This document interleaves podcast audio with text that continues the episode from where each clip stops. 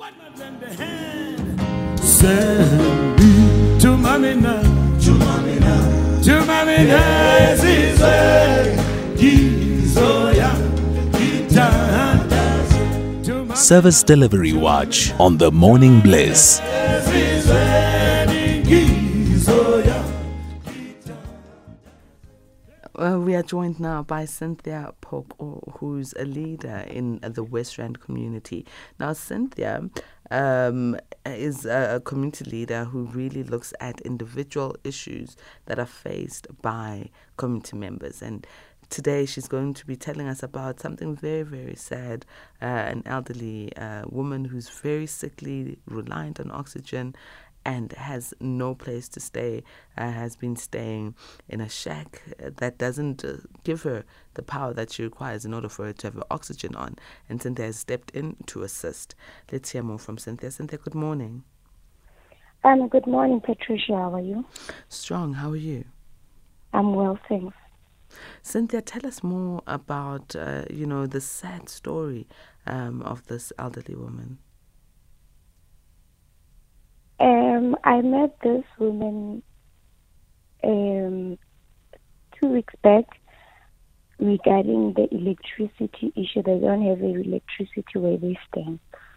So upon our arrival, she said, "You know what? Um, if you can help me get my own place, then I will be happy, and then so that I can live freely with my daughter." Because where they stay it's one room shack and they don't have electricity so she's using um, paraffin stove and gas stove to cook and which is not good for her health Mm. as she is using the oxygen So, so is this oxygen oxygen she needs to plug um, for it to operate? yes it needs electricity since she got it on january she hasn't used it she's only using a backup one Sure. And this particular, you know, uh, living conditions of this woman, um, I mean, after they were highlighted to you, Cynthia, uh, what was the first step that you took? Because obviously here there's a health condition, but there's also the living condition. Um, the step that I took, me and my team, we went on Monday. We went to Department of Housing.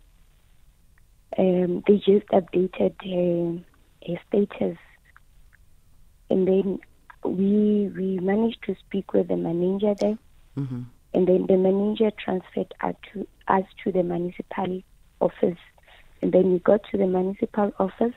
We also explained the condition of the woman, and we finally got help. And as it is, she's going to get an SMS, as they said, um, to get a, a subsidy. And after getting a subsidy, she will get allocated her RDP. So they said this it will take less than a month. Oh, that sounds good. But then it uh, beckons the question if uh, the municipality can take less than a month to afford one family an RDP house, why is it taking so long for other families? I mean, you deal with the community. Um, there's been people who are living in shacks and uh, have no um, water and electricity for years. Why is it that this particular case has been given attention and quick response? Um, I, I I think it's because we as community leaders, we we also went with her. We helped her because if she went alone, they were just gonna update her her status and send her home, and then she must wait as the rest of everyone else. But because we went there with her and we presented her case to the manager, and then the manager sent us to the office because of her critical condition and where she currently stays there is no electricity and it's a small place it's not conducive for her Yeah, but it's it's still not fair that uh, one person gets you know preferential treatment as opposed to others because she's got the backing of yourselves as community leaders. How do we hold municipalities accountable when allocating RDP houses? How do we make sure that people who are on the list rightfully are given the RDP houses? Because yes, this lady needs the help. Um, she's got a health condition, but how many other people, elderly people, children who have um, ailments and health conditions that are living in, in total squalor? Um, I th- I think because they said we must go through um, the councillor, but then the councillor is not doing anything. I think every every ward has a councillor that they need to represent their issue to, and then it's the responsibility of the councillor to represent the case to the municipality.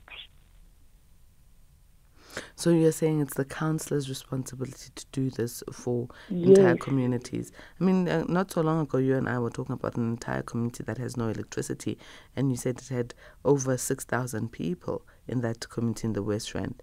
Um, it had no water, excuse me. So those people, um, can they get a councillor to represent them, and then they can get water quickly? They can get RDPs quickly. Is that how it works?